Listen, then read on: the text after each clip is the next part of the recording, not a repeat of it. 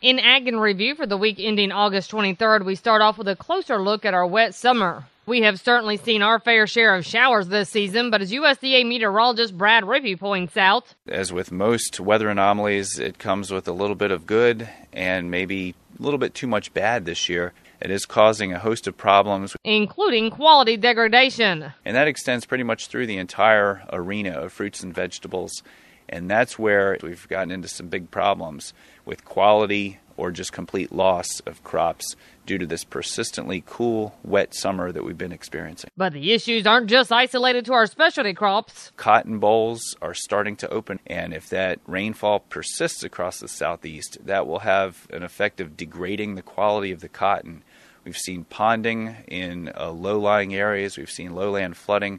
That's caused problems for a host of row crops, including peanuts as well as cotton. And Rippey adds that more wet weather is expected for the coming week. And with some livestock news, Randall Wiseman had this. There's been a lot in the news lately about meat being raised without antibiotics, but according to an Iowa State University authority on antibiotics and food production, there's not much difference between conventionally raised animals and antibiotic free production when it comes to residues in meat.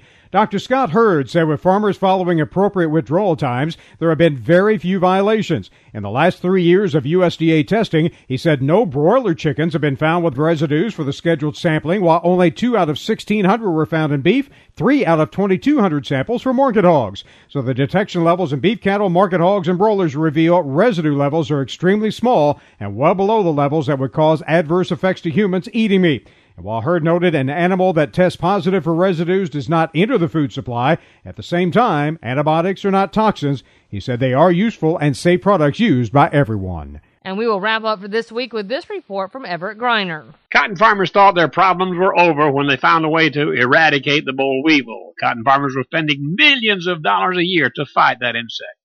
Eradication of the boll weevil has changed all that.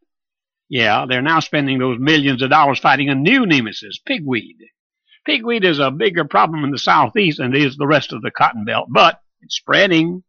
Several methods are being researched right now, but so far, pulling it up and burning it seems to be the most effective. Its rapid spread is a big concern for farmers and researchers. See, you find a hill this year, three to four years from now, your land is covered. Another troubling problem is it's getting more costly to control it every year.